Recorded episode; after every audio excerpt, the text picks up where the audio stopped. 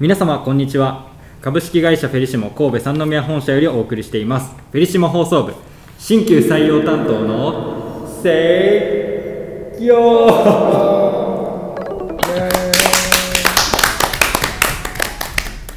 この放送は新旧採用担当がホストとなりフェリシモの先輩社員とお仕事のことやそうでないこともざっくばらんにお話をします。皆様がよっと腰を上げられるような少しでも意味のある機会になればという思いから生まれた心ばかりの企画となっています、えー進行を務めますのは新採用担当の川北と旧採用担当の東です。よろしくお願いします。さて早くも3回目なんですけれどもはい。2回を通して気がついたことがあります。お。真面目になりすぎるということです。真面目でしたね。はい。硬いというかはいでも自分たち嘘偽りない話というかいいのかこれでという。はい。ね 嬉しい恥ずかしい照れくさい。そうなんですよ。もう少しやっぱりこう聞き柔らかい感じでお届けしたいということでですね。もう硬いんじゃない？ほんまやな。もうちょっと柔らかく、ね、お伝えししていきましょうやということで,、えーすで今回お呼びした、えーゲストはですねやっぱりこうフェリシモは商品企画だけじゃないんだぜと,、うん。というところで4年連続新入社員が配属している今超熱いと個人的に思っているカタログ制作チームから2名のゲストをお呼びしています。脇さんと V ちゃんです。お願いします。よろしくお願いします。でははい早速ですが簡単に脇さんから自己紹介お願いしてもいいですか？はい、よろしくお願いします。と私はえっ、と脇智香と申します。フルネームでフルネームね違うんや。でえっ、とフェリシモは4年目なんですが、私は中途採用だったので社会人としては12年目になります。でえっ、と今のお仕事はえっ、とさっきボンがボンって言って言っていいんかな？大丈夫ですあボンが言ってたみたいなカタログ制作で主に雑貨のカタログの、えー、と暮らしはエンタメクラソを毎月やっていたりとかあとはあの年に1回出る母の日のカタログお花のカタログ。であとはあのちょいちょい出る猫ブユーモアのカタログだったりとかカタログとは別なんですがあの吉本興業さんとコラボしているラフリーズというお笑いのプロジェクトもやっております。好きなエンタメは、えー、とラジオです。よろしくお願いします。ハードルがまさに。が ちなみに何のラジオ聞かれてるんですか？移動中とかも、はい。お風呂の中でももう常にずっと聞いてるんですが、えー、と今一番暑いのはですねやっぱり空気階段の踊りが月曜日深夜にやっております。うん水曜日にやっている佐久間さんのあのオールナイトニッポン。で金曜日にやっているバナナムーンゴールド霜降り農場の騙し討ちオールナイトニッポン。すみませんいっぱい言っちゃって。いえ。毎日楽しみですね。あ毎日もう本当にもうエンもうエンタメが渋滞しています。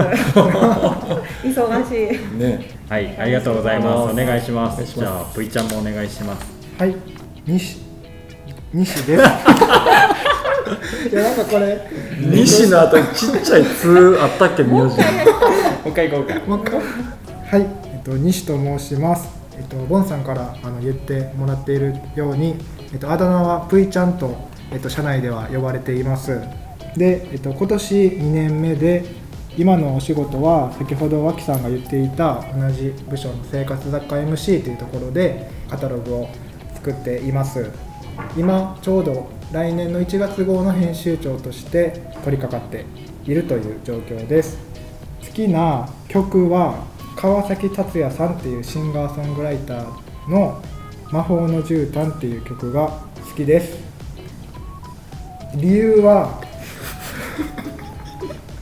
理由はいい声だからです。以上です。お願いします。全部言ってくれますね。ちゃんとねちゃんと理由まで。あもう一つ好きなラジオ言うの忘れてました。ああのミルクボーイのあの煩悩の塊はとても面白いので、ぜひ聞いてみてください。それは何曜日ですか？えそれ月曜日です。月曜日2本金曜日も2そう本ですすごいの渋滞です。楽しそうですね。それ今日なんか1お伝えしたら200ぐらい返ってくるお二人言いたいことがたくさんいやー今日も盛り上がるんじゃないかなと思いますはいでは今日はこの4人でお送りしていきますよろしくお願いしますよろしくお願いしますフェリシモ直近ニュースのコーナーです一つ目は、えーフェリシモの今インターンシップの参加者を募集中です。完全オンラインで行うインターンシップとなっていまして今11月12月1月の3回全て内容は同じなんですけれどもそれの、応募をしております。去年もですねこのインターンシップはだいたい30人弱の、先輩社員に協力いただきまして皆さんにはチームになって企画だったり編集のワークに取り組んでいただいて30人弱の先輩から、まあ、フィードバックをしてもらうと。そのインターンシップが、えー終わった後には1時間ぐらいでしたかねあの座談会。座談会良かった放ね課後的座談会をしたんですよ、もうざっくばらん嘘偽りないざっくばらんで話してそれが意外とお菓子食べながら、はい、チャットがバーッと盛り上がるみたいなことがあったので、えー今年もそれオンラインで行いますので、えーぜひ周りのご友人と、えー、ふるってご参加いただければなと思います。詳細はコーポレートサイトだったりあと今、えー私のツイッターの、えー一番上に固定ツイートしていますので、えーぜひそこからご覧ください。さあ直近ニュースもほどほどにしてですねここからはフェリビトディグルのコーナーです、えーディグルとは、えーディグっていう英語が掘るっていう意味なんですけれどもそこから派生した言葉で、えー深掘りするとか理解するといった意味があります、えここでは、えー、脇さんと V ちゃんをディグりながら、え2人のことまたお仕事のことを教えていたいただこうというコーナーとなっております。じゃあそもそもどういうきっかけでフェリシモにご入社したんですかっていうのを脇さんからお聞きしてもいいですか？私は中途採用なんですけども転職するのかちょっとフリーで頑張ろうかなっていうのをちょっと悩んでた時にえっ、と Facebook でフェリシモが求人を出してるのを見たんです。カタログの編集を募集してたんですよねきっと。でそこから応募してトントンと行き入社させてもらいました。あじゃあ脇さんは中途採用枠、ななんていうんですか？定期採用じゃないルートやったってことですそうです。よねなるほど。まさにご縁、ご縁ですね、はい、で全ての面接に東さんがいつも横にねついてくださってましたよね、はい。うん。保護者のように。ねしてくれはりもましたよね。うもう次の面接の時のはい。申し送りはもう私が責任を持って、ご説はありがとうもうございました。その説は本当に。ありがとうございました。なんかカタログとかそれまででも見てたりとかはなかったんですか？正直なくってそんなにすいません。わからなかったんです。あ全然謝ることじゃない。全然謝ることじゃない。やっとったら僕この立場で僕 僕もこの立場で知らなかったんで。えっとそんなこんなで面接の時とかに、あの時は面接プラスアルファか何かでちょっとこうはカジュアルに話する時間あったんでしたっけ？あありました。なんかフリートークと呼ばれるものがへー。2ターンああったんですよ、ねそうですよね。であの今の私のチームの上司の森重さんたちがいはるチームとその上の方々のチームとあれ30分か1時間ぐらいをそうですね。2ターンこう。へ現場の皆さんとちょっと話すみたいな、その時にまあまじまじとこうカタログとかご覧になられて作ってる人たちの顔も、まあ、ようやくリアルに知ったみたいな感じですよね、あそうですねはい。なんか印象どんな感じだったんですか？でもまあ一番記憶に残ってるのはやっぱり森重さんが金髪だったっていうことですね。いやなんか金がどうこうじゃなくてなんか森重さんのキャラクターってやっぱり強烈だったというか今すごいいい意味でですよ。なのでそれは印象に残ってるっていうのとあとなんかこれって新卒の人とかって多分感覚的になんかあんまないと思うんですけどカタログが100ページぐらいあって全てフルカラーって絶対ありえないんですよね、なんかなんかそそれとかも結構びっくりしたかも、それが何十万とすられてる状況って、もう絶対他ではありえないから、フェリシモのじゃあなんか当たり前のように作ってきたカタログの仕様というか体裁さえこれまで外で編集してくださってた経験をお持ちの方でもあなんかこんなカタログ作りする会社なんやみたいな感じでちょっと新鮮やったってこと。そうですね、はい。ありがとうございます。ごめんなさい。やっぱ脇さんちょっとは真面目真面目なちょっとね今。空気が。かこういうのってさなんか皆さんビールとか飲んだらいいんじゃないですか？ああそういうやり方もありですそう。ねな。んかそ確かにれぐらいの方がいいと思いますよ確かに。ワイナリーでやるか。えじゃあぷいちゃんは？ぷいちゃんは？ぷいちゃんは、知ったのは僕中学3年生の時に、うん。なんかあのもともと親も知ってたんですけどでもその時はお買い物してなくってである日ブーツをプレゼントしたんですよあフェリシモのブフェリシモのーツを。へでそれがまずなんか最初のきっかけというえ、か、へー。ただそっから別にお買い物をしたかっていうとそうでもなくって、うん。なんか就活の時期になってもうそそこの時はもうフェリシモの存在忘れてたんですけどなんか就活の時も僕ここに行きたいというのは全くなくってどうしようどうしようってめっちゃ煮詰まってる時になんかこれ嘘みたいな本当の話なんですけど大学で大学で歩いてたらなんかふとそのフェリシモの存在をパッて思い出してあっって思ってフェリシモあるやんって思って検索して採用ページ見たらまだエントリーしててあじゃあ受けようってなって受けました。で今ここにいます。すごいやん。いい話。嘘のような嘘のようなそのような本当の話。本当の話です。急にパーって思い出したい。なんかもう大学のなんか廊下みたいなところを歩い歩きながらなんか多分授業の終わりとかで、うん本当ににつなんかもうどうしようみたいななんかもうお先真っ暗やみたいな状 ど状態でどうしよう どうしようと思ってたらなんか知らんけどフェルシモがパンって思い出してどうコメントしたらいい？いやーもうありがたいですよ。それはすごいよもうすごいな。そんな追い込まれた先にパーって浮かんでくる。でもその中学校の時の体験がじゃあ何かしら残ってたんかな？それがなかったらもう多分僕は受けなかった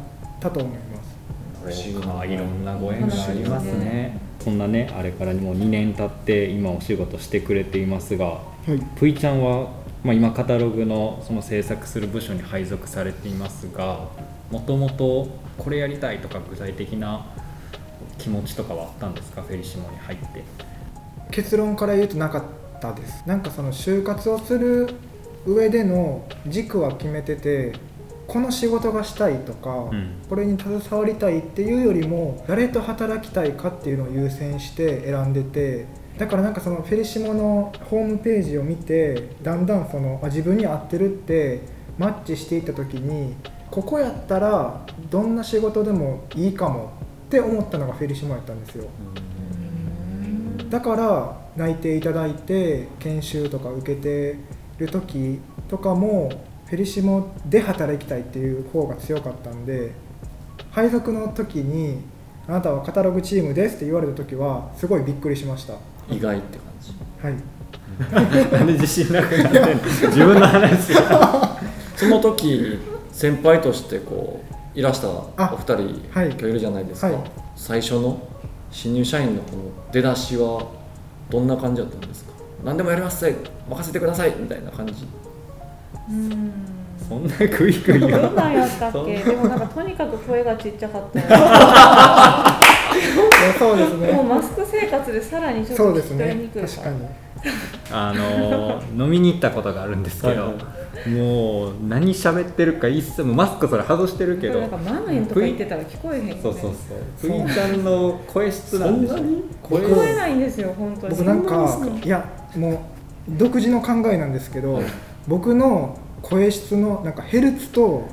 周りの騒音のヘルツが多分一緒なんですよ。一緒ぐらいなの。だからもうかき消されるんですよね。周波数が合わない。あそうなんです。周波数が今ちょっと頑張ってます。ラジオ ラジオ用にめっちゃ頑張ってます。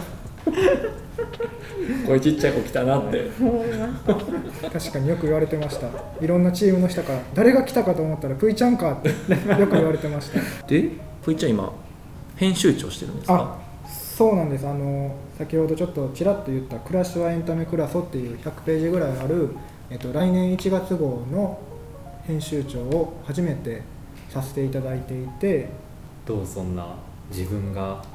カタログ制作なんてって思ってたタイミングからもうたった2年でそうですね。編集長、いやもうびっくりというかなんか ずっと驚いてる。ずっと驚いてる。いやだって入社して2年目で編集長っていうこの響きが僕たちのチームでは割と当たり前なんですけど、うん。でも外から見てというかその社会から見てすごいチャレンジしてもらえるっていうかうん。チャレンジささせてチャレンジさせてもらってるっていうなんかそれがすごいことやなって思うのと同時に緊張とかもいっぱいするんですけど、うん。その分楽しい部分はいっぱいあってもう割とその直近で感じてる気持ちです。へーどういうところが楽しい？多分その商品企画したいとか自分のデザインをしたいみたいなうん。子もたくさんいると思うんですけどカタログも割と僕一緒かなって思っていてなんか僕は別にそのデザインの大学に行ってたっていうわけじゃないんですけど自分がこう表現したいっていうデザインが上がってきた時とかはすごい嬉しいというかそのおーってなりますきたーってなります。おおなるほどね。それがすごい楽しいです。熱い話。熱いです。ぷい。ちゃん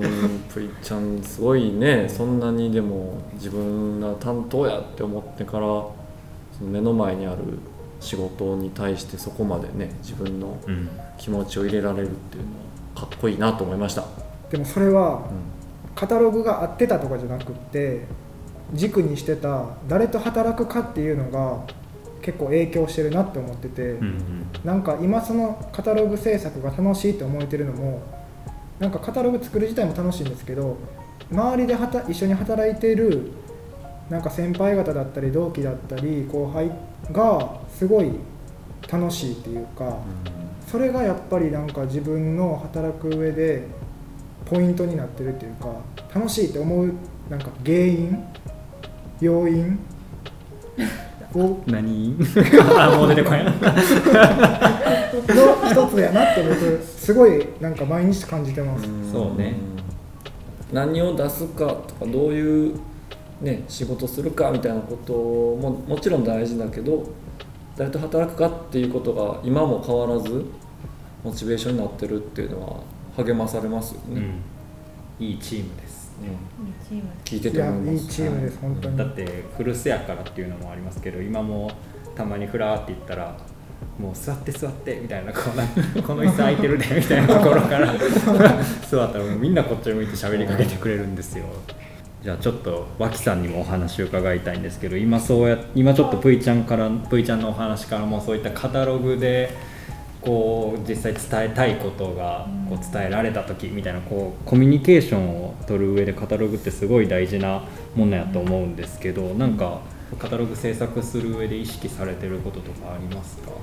こうしたいとかこういうふうなものを作りたいっていう時に抽象的な言葉を使わないことかな、うんうん。なんか例えばもっと可愛くしてくださいとか、はい。なんかもうちょっと大きくしてくださいとかそのもうちょっとって人によって絶対違うじゃないですか。ほんで言われた方はあもうちょっとねと思って大きしたらで大きすぎですって言われたらめっちゃ腹立つと思うんですよ。うん。そんだけあるんやったらもうこれぐらいって言っといてよってなると思うからなんか相手がだから自分が作りたいもののイメージを共有できる伝え方っていうかそれはすごい意識してるかも。なんか人によってやっぱ感覚違うし、なんかその伝え方は意識してるかもです入社前にもう自分もかなり前ですけど同じことを、まあ、脇さんがその時はもちろん携わってないフェリシモのメディアなんですけど、フェリシモが出してるカタログを初めて手に取った時になんか同じようなことを感じたのを今思い出しました。通販で物を買うってこういうことかって思ったんですよ。ショップに行って服いいなと思って見る時にその服の名前なんて知らなくても買えるわけじゃないですか。うんうん。でもちゃんとまあ名前がついており、まあ、商品説明があったりする。のが普通の世界じゃないですか。カタログとかっ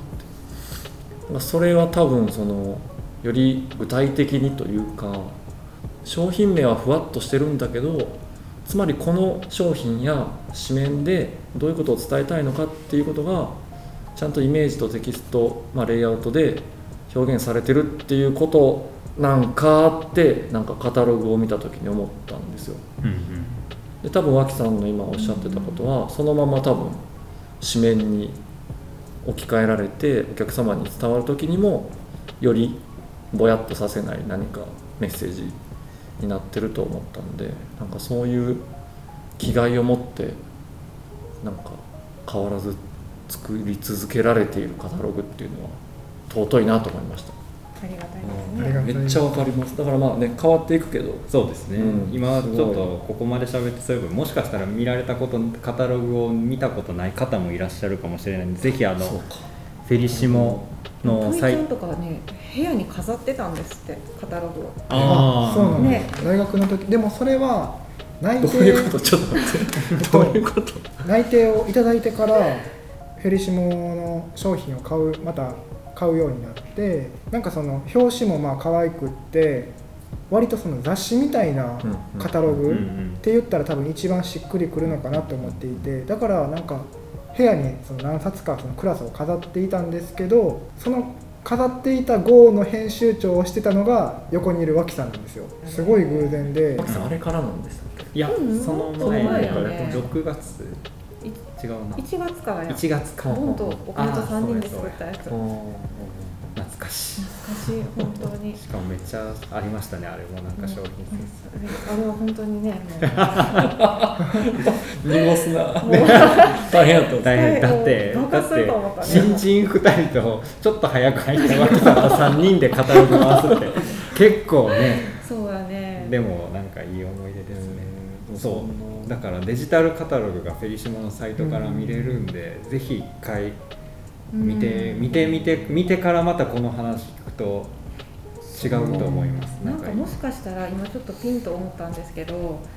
私もそう思ってた節があるんですけどね、やっぱりなんかその書店とかに売ってるそのファッション雑誌とかそういう雑誌の感覚とこういういわゆる通販のカタログってなんかお堅そうだなとかそれに比べて、なんか作るのおもんなさそうみたいな、っていうのってやっぱりあると思うんですけどももちろんすっごいなんか制約があるし例えば自由に作れないとかうん。関わってる人数もめっちゃいると思うんですよ社内で。だけどなんか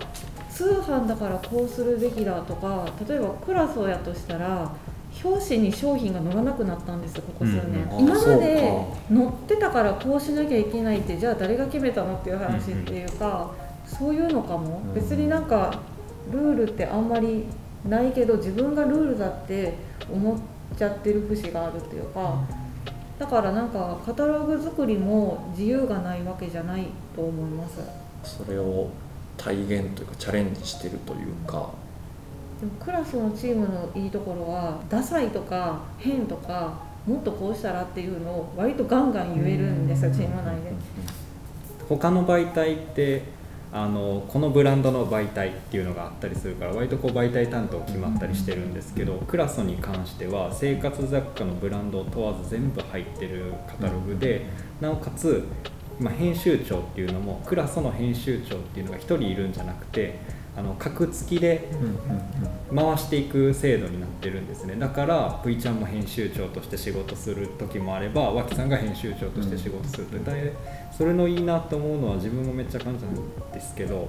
なんかまあ若手ではあるが若手であるのと同時にでもみんなと同じ編集長っていう視点でも会話できるっていうのがすごいなんかいいなと思うところで。だからなんかそういう言いやすいとかっていう空気感にもなんかつながっそのチームはつながってるんちゃうかなって思いますね。V ちゃんが脇さんにダサいと言ってるかどうかは別として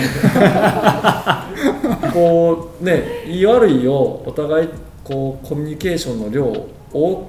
く保ちながら最後まで新人もベテランも持っていけるっていうのはいいチームだっていうことなのかなって本当に今聞いてて思いましたけどね。ネガティブなことを話し合うことって別にしなくてもできるっていうか別にそんなことしなくたってものはできていくんだけども違和感を口に出すか出さないかで出来上がるもんって全然変わると思うから、なんかねそれはいいとこやねチームのね。今ちょうど工事中？そうですね。あの同じフロアの 電波が悪いわけじゃない工事が始まりました。少し耳に触るかもしれませんがお気になさらずで。最後にじゃあちょっとぷいちゃんとわきさんからそれぞれ一言ずつ媒体制作のなんかここ面白いなみたいなところを最後教えてもらってもいいですか、あえっとちょっと待ってください。面白いことが結構もうここそうですねえっといっぱいあるんですけど このまず一生懸命考えてくれてる様子をねお伝えしたいけど。まず自分が伝えたいってことが形となって、うん。カタログに現れてちゃんとそれがお客さんに届いて読んでいただけるっていうのはすごいなんか当たり前かもしれないけどでもそれってすごい幸せなことだなって思います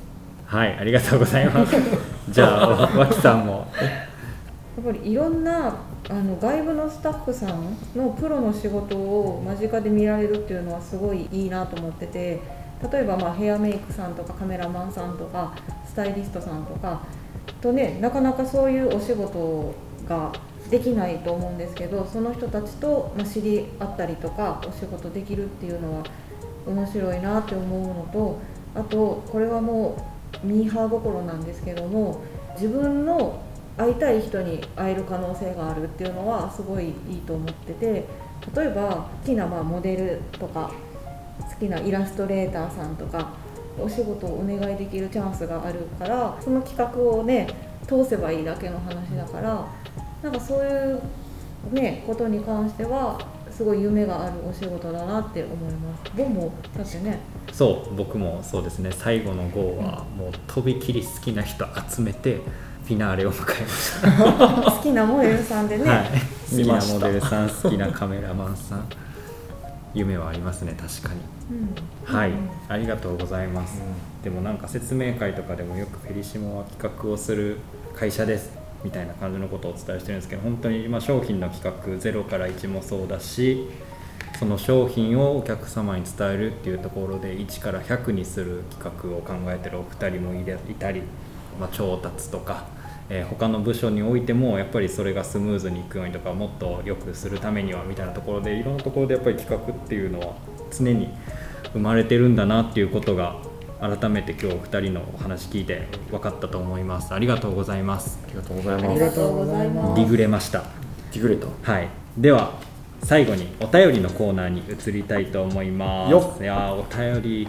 毎回送ってくださっててすごく嬉しいですし本当にありがとうございます。では、えー早速ラジオネーム若宮さんからです。はい。えー第二新卒や社会人経験者でも応募可能とありますが実際に第二新卒社会人経験者で入社し活躍されている方はどの程度いらっしゃるのでしょうか？というお便りいただいております。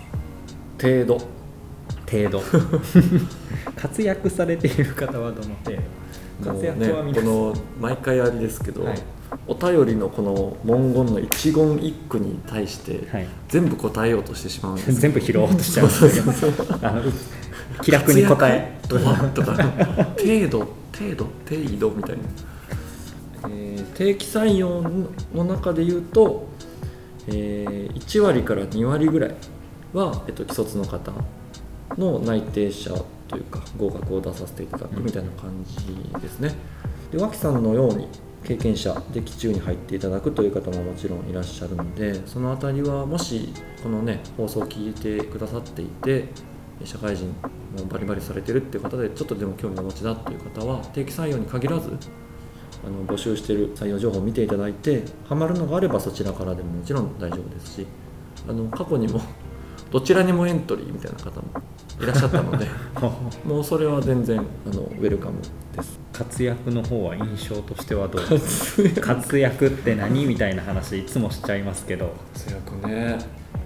これは第二新卒や社会人経験ということを定期採用の枠で言うと期中入社中途採用と定期採用の社会人経験者第二新卒って何が違うかっていうと基本的に定期採用で選考を進める場合は総合職なんですよ。でどこに配属されるかということについては合格してご入社いただくときにフェリシモとまご本人のえーこれまでのご経験の、ま、すり合わせで決めさせていただくことがほとんどです。中途採用期中入社の場合は基本的には職種が決まっています、まあ、総合職ということではあるんですけどご入社いただいて働く職種は、えっと、あらかじめ決まった状態で、選考を受けていただきます。なのでなんかこう活躍みたいなことで言うと総合職ってねこれまで例えば金融系でしたとか福祉系でしたみたいな感じ。で一見ちょっとこうヘリ仕事のお仕事の職種とは違うように見えるような方ももちろん、ね、ご入社いただく可能性があるみたいなことで言うと、まあ、スタートダッシュは、まあ、ややその点では職種が決まってご入社される方と、まあ、やっぱりタートダッシュはちょっと違うかもしれないなというぐらいで。ありがとうございます。乾いてるのありがとうございます。いやいやいやいやちょっとここ 掘っていくところでもないかなと。そうね。すいません、ね。また真面目になるし、ね、いやいやいや。すいません、はい、いやいやありがとうございます、はい。では続いてのお便りです、えー、純子さんから。大学でデザインやマーケティングをほとんど学んでいなくても採用される可能性はありますか？ぽいちゃんはまあ総合大学でデザイン系ではなかったと、はい。脇さんは？私全くちゃいますよ。ちゃいますか？あ外外大でした。外大、えマルコム X みたいになりたくてね卒論はマルコム X について書き殴りました。外大でもそのルその数字なんで語言語とか語学とかでもデザインの学校とか行ったことないですね。東さんは？もうね運動しかしてない。いや学生。学生時代大学とかじゃなくて運動しかしてない。ボンさんは？僕はここの質問で言うと経営学部にはなりますけど僕もマーケティングを専門的に学ぶっていう学科じゃなかったんでという人たちが集まった今日ですが採用されているということですね。可能性はあるかないかというと大いにある大いにありますね。だからこれちょっと前のちょっと1回2回目かな、1回目？2回目かな？あの学歴フィルターみたいな話がちょっと別のご質問であったじゃないですか。ちょっとそこと通じる部分はあると思うんですけど。新卒で就活をするときにフェリシモのことを調べていただくとやっぱりなんか商品を作っているっていうことは分かるし今日お話聞いたようなカタログの制作もありそうだなウェブもありそうだな新規事業もありそうだなみたいなことで言うといろんな能力が必要なんじゃないかデザインしないといけないのかとか物を作れる力が必要なんじゃないかって見られている方はそう思ってしまうかもしれないっていうのが多分そうですね。質問の例えばじゃあ質問の変え方あ質問の仕方を変えるとして逆にじゃあそのまあカタログを作る上でデザインのことをすごい専門的に知ってないとできないわけじゃないじゃないですか。そうですね、でマーケティングの能力もめちゃくちゃ持ってないといけないわけでもないじゃないですか。すね。もちろんあるとプラスになるところはあると思いますけどね。でもこの方ってき既卒の話をしてるのかな？純子さんに関しては違うんじゃないですか？例えば今もしかしたら文学部にいるけれどカタログの制作してみたいけどそういうのを学んでいる今大学で学んでるわけじゃないからフェリシモに入ってもできないのかなとか。逆に学んでる人でも媒体にならなかった人だよね。いますね。いますいます。なので逆になんかその質問の仕方を変えた時にじゃあどういう人がもう気にならなくなった。すごい能力。逆にどこが大切になってきますか？媒体で言うと。能力として。能力？なんか諦めが悪い人の方が向いてるのかなとか、うん。そういうことなのかな。なんか自分で決めるのが好きじゃない人っていると思うんですけど判断し,、したくない上の人に決めてもらったことを淡々とやりたいとかいう人は、なんかしんどいなって思うのかもしれん、クラスに関しては何でもいいからエンタメっぽいものが好きだと楽しいのかも。アイデアとか湧いてくるとか、別にそれこそテレビとかそれこそ映画とかラジオとか何でもいいんですけど自分が思うエンタメっていうのがあればいいと思うんですけどの人の方がいいんですかね？なんかアイデア考える時に何にも引き出しがないくて出てこないってめっちゃ辛い状況だと思うしみんな落ちると思うんですけどなんかそういうことって大事？大事だと思います。でも自分が大事だと思うものをぶつけたらいいんじゃないですか？そうですね。そうだと思います仕事もねだって自分との掛け合わせだから自分が持ってる何かとか引き出しとカタログ制作だし、うんそれと自分と商品作りだしみたいなことで言うとあの無理に何かに寄せなくても純子さんが大事にしているものかけるフェリシモでどんな仕事ができるのかっていう考え方の方が私たちも聞いてみたいですしね。そうですね。はい、素直なのかなという気がしますね。はいありがとうございます。以上いかがでしたでしょうか、えー今日は、えーお二人のゲストをお呼びしましたがお二人いかがでしたか？なんか今になってエンジンがかかるマジですか？酒持ってこい。ふいちゃんはどうですか？楽しかったです。控えてるやん エンジンかかった人と。なんか試合後の野球選手楽しかったです。もうなんかラジオって忘れるぐらいざっくばらんにお話できたと思います。では、えーまたですね、えー皆様と、えーこういう形でですね会話もしていきたいと思いますのでまた今日の感想でしたり、えーご質問等々、えーお便り広場からのメッセージでお待ちしております、えーそれではまた。皆さんお会いしましょうせーよー。